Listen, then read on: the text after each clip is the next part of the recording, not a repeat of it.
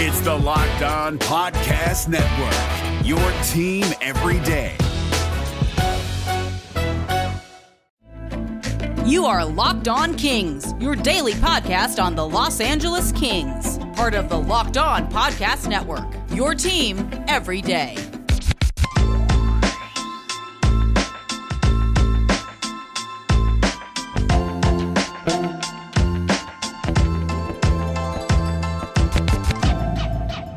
Hey everyone, happy Sunday and happy uh, bonus edition of Locked On Los Angeles Kings. Today's show is brought to you by Built Bar. Go to built bar dot com and use promo code locked fifteen and you get fifteen percent off your next order.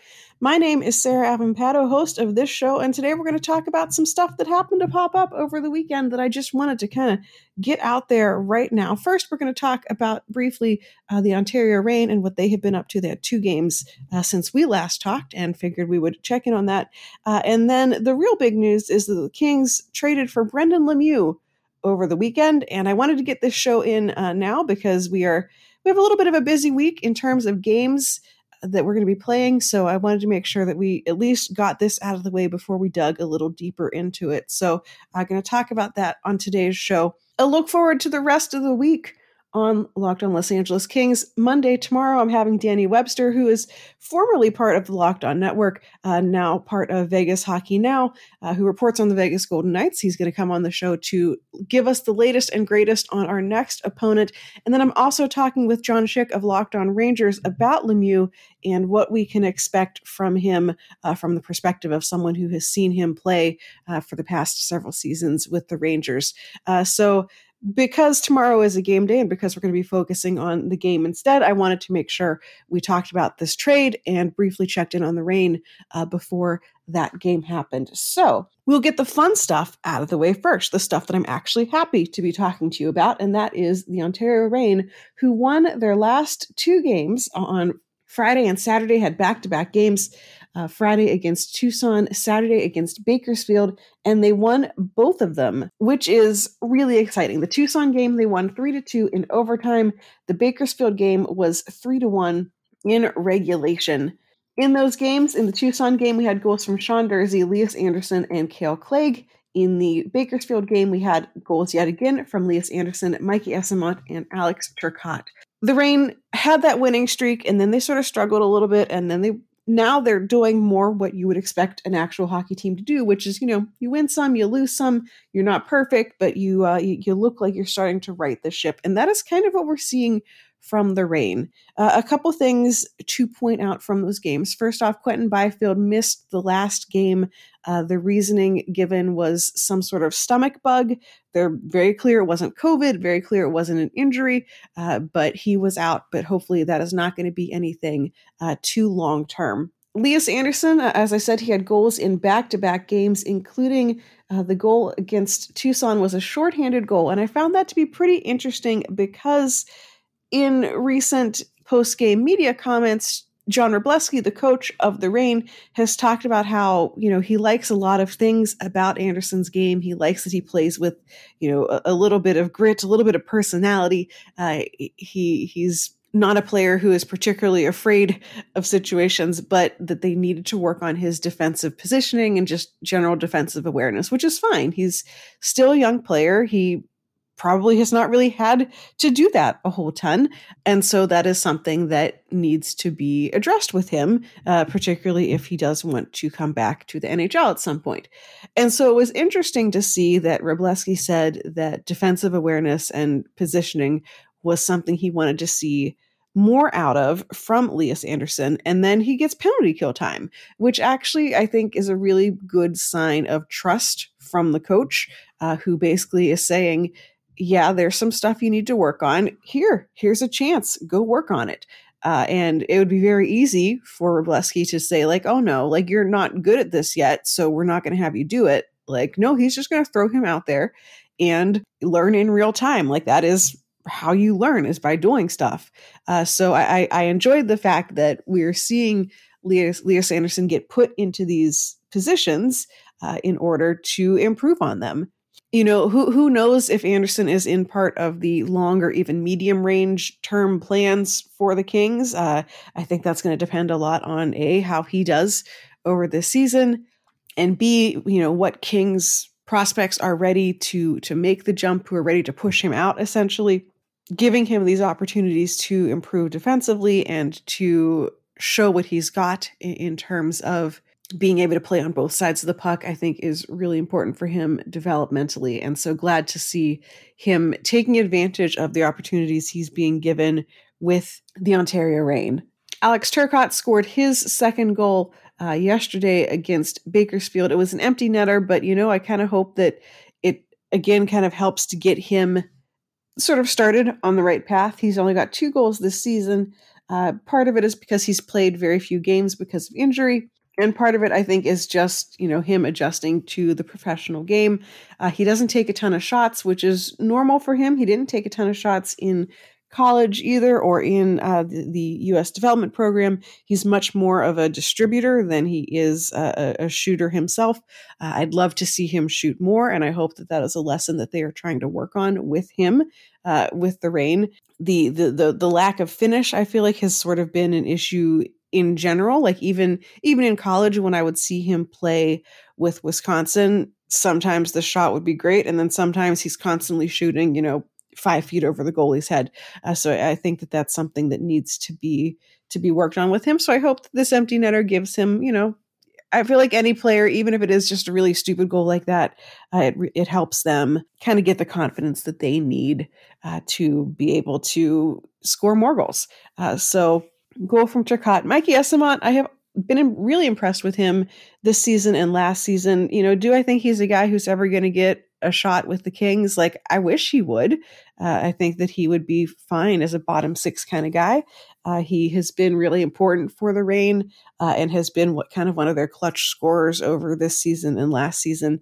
Uh, so good to see him continuing. He scored off of a really great pass from Akil Thomas in that game. Kale Clague has been more visible for the Reign. I think that he has kind of gone through the like, oh no, I got sent down, this sucks kind of mindset, but he has been getting better and better for the Reign. He scored the overtime winner uh, for the Reign against Tucson off of a really great pass from Mikey Eyssimont, who was behind the net. Kale Clague was coming up basically down the slot and had a perfect shot uh, to put in. So a really great play from them. And then one last thing about the Reign that I have been really impressed by, especially in that Bakersfield game, is the pace that they're playing with. I talked about this a little bit on Twitter at Locked On L A Kings about the fact that, especially in that game, they had a two one lead, and it would be very easy for them to just, you know, hunker down and be like, we're playing defense now once they got that lead, which could have been disastrous for them had they chosen to do it because their defense is not that great. Instead, they continued to be aggressive the whole game right up until that final whistle when they got, you know, that empty netter, right until the game was done.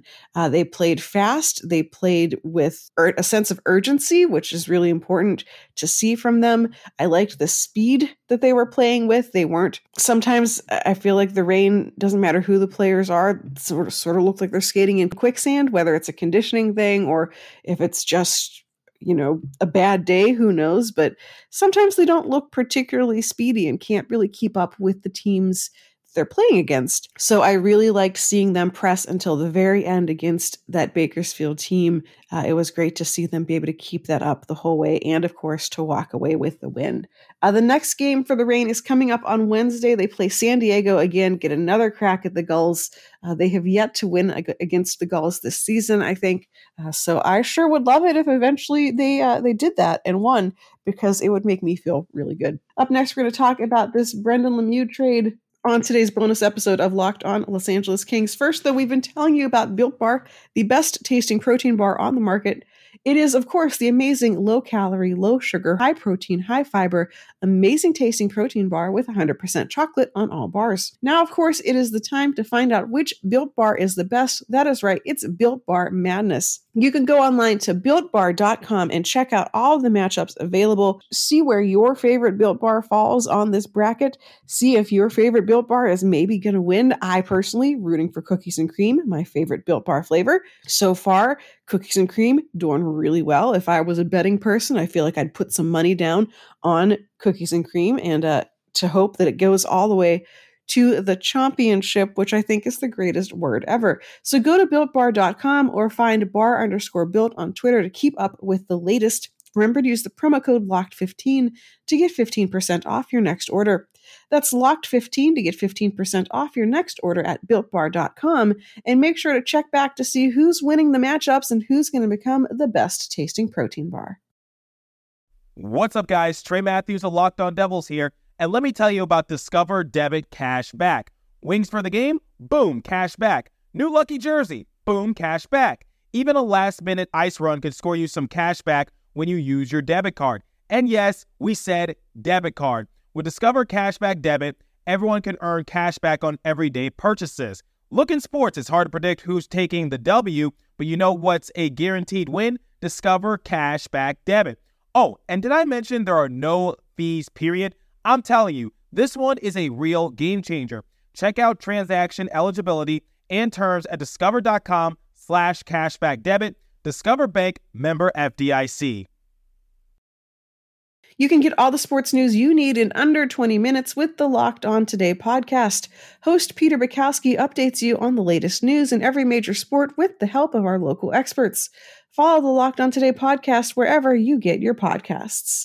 Speaking of sports news, the Kings made a trade. So on Saturday afternoon, the news broke. I'm pretty sure Elliot Friedman had it first, but uh, regardless, it was made official shortly thereafter that the Kings traded with the New York Rangers for forward Brendan Lemieux in exchange for the Kings' fourth-round draft pick uh, in this upcoming year. And my very first response was, I don't want this. Why are you giving me this? We don't need this. Lemieux, if you don't know who he is, first off, he's the son of Claude Lemieux, which I think tells you a lot about him already, uh, much like you know a lot about who Max Domi is based off of who his father is. He has played for the Rangers for the past couple seasons. He was a first-round draft pick, thirty-first overall, so just barely a first-round draft pick in twenty fourteen by the Sabres.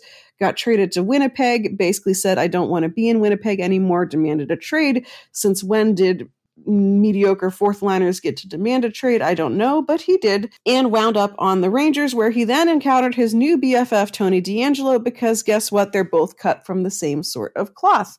So in addition to being a bad hockey player, Brendan Lemieux is also not the kind of person I would like to spend my time hanging out with. One look through his Twitter likes tells me everything I need to know about who he is as a person, and that is not a person I would like to have on my hockey team, but I'm not Rob Blake. I don't get to make these decisions, and therefore no one consulted me before making this totally useless trade. So I'll just put it out there. I don't like him. I don't like him on this team. I don't want to root for him. When he scores a goal, I don't want to have to be happy about it. I mean, I, that's probably not going to happen because he has scored two goals this season. So I, I don't really think that I'm going to have to worry too much about his offensive prowess. But I'm not very excited about this trade, both for hockey reasons and for who he is reasons. Like, we all know that lots of hockey players are, uh, let's just say, opposite of me and opposite of many of you on the uh, political spectrum, but most of them at least keep it quiet. Brendan Lemieux does not. He has that stupid podcast with Tony DeAngelo that is all like, we're not going to be P C right now because cancel culture is ruining everything, blah, blah, blah. Um, I, God, I'm just real not pleased about this. But so that out of the way, uh, because no matter how much I don't like him as a human being, apparently, uh, he does also have some issues as a hockey player, which should have been uh, something that uh, Rob Blake and company took notice of. And instead, now we have another guy who is gritty because apparently we need that. This season, in thirty-one games with the Rangers, Lemieux has seven points, two goals, five assists, and he leads the league in penalty minutes, fifty-nine penalty minutes uh, this season for the Rangers. He has a total of one hundred sixty-two career games through the Rangers and the Jets, and a total of forty-three points, which, I mean, I guess for a fourth liner is okay, maybe. Uh, but if you look at his fancy stats, he basically doesn't do anything. He's just a guy. He does not bring anything in terms of offense.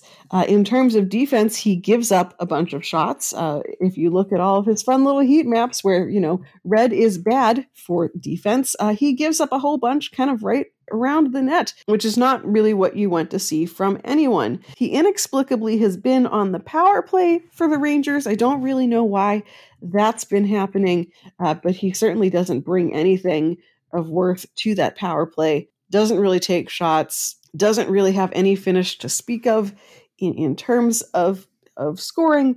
Um, I guess the only nice thing you could say is that he is a player who puts, who gets a lot of shots from right up close around the net, which is something that the Kings have sort of been lacking in, is that sort of player who is in the Dustin Brown model of guy who goes to the net, stands there and just shovels pucks in.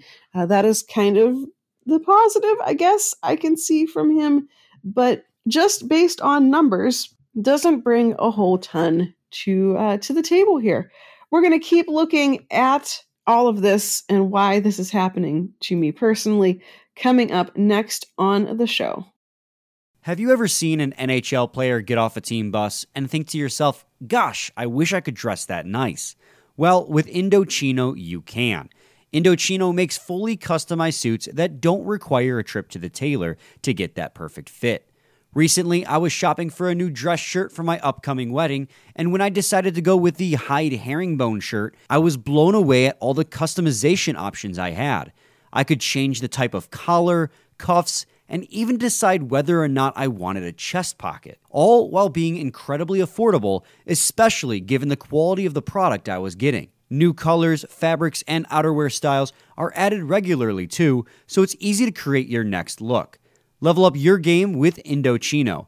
Go to Indochino dot com and use code N H L to get ten percent off any purchase of three hundred ninety-nine dollars or more. That's ten percent off at I N D O C H I N O dot com with code N H L. Before we get back to Locked On Kings, I want to tell you about bet online dot a g. It is the fastest and easiest way to bet on all of your sports action. Football might be over, but the N B A, college basketball, and the N H L are all in full swing. BetOnline even covers awards, T V shows, and reality T V, so you can get real-time updated odds and props on almost anything you can imagine. BetOnline has you covered for all the news, scores, and odds. It's the best way to place your bets, and it's free to sign up. Head over to the website bet online dot a g or use your mobile device to sign up today and receive a fifty percent welcome bonus when you use promo code LOCKEDON for your first deposit.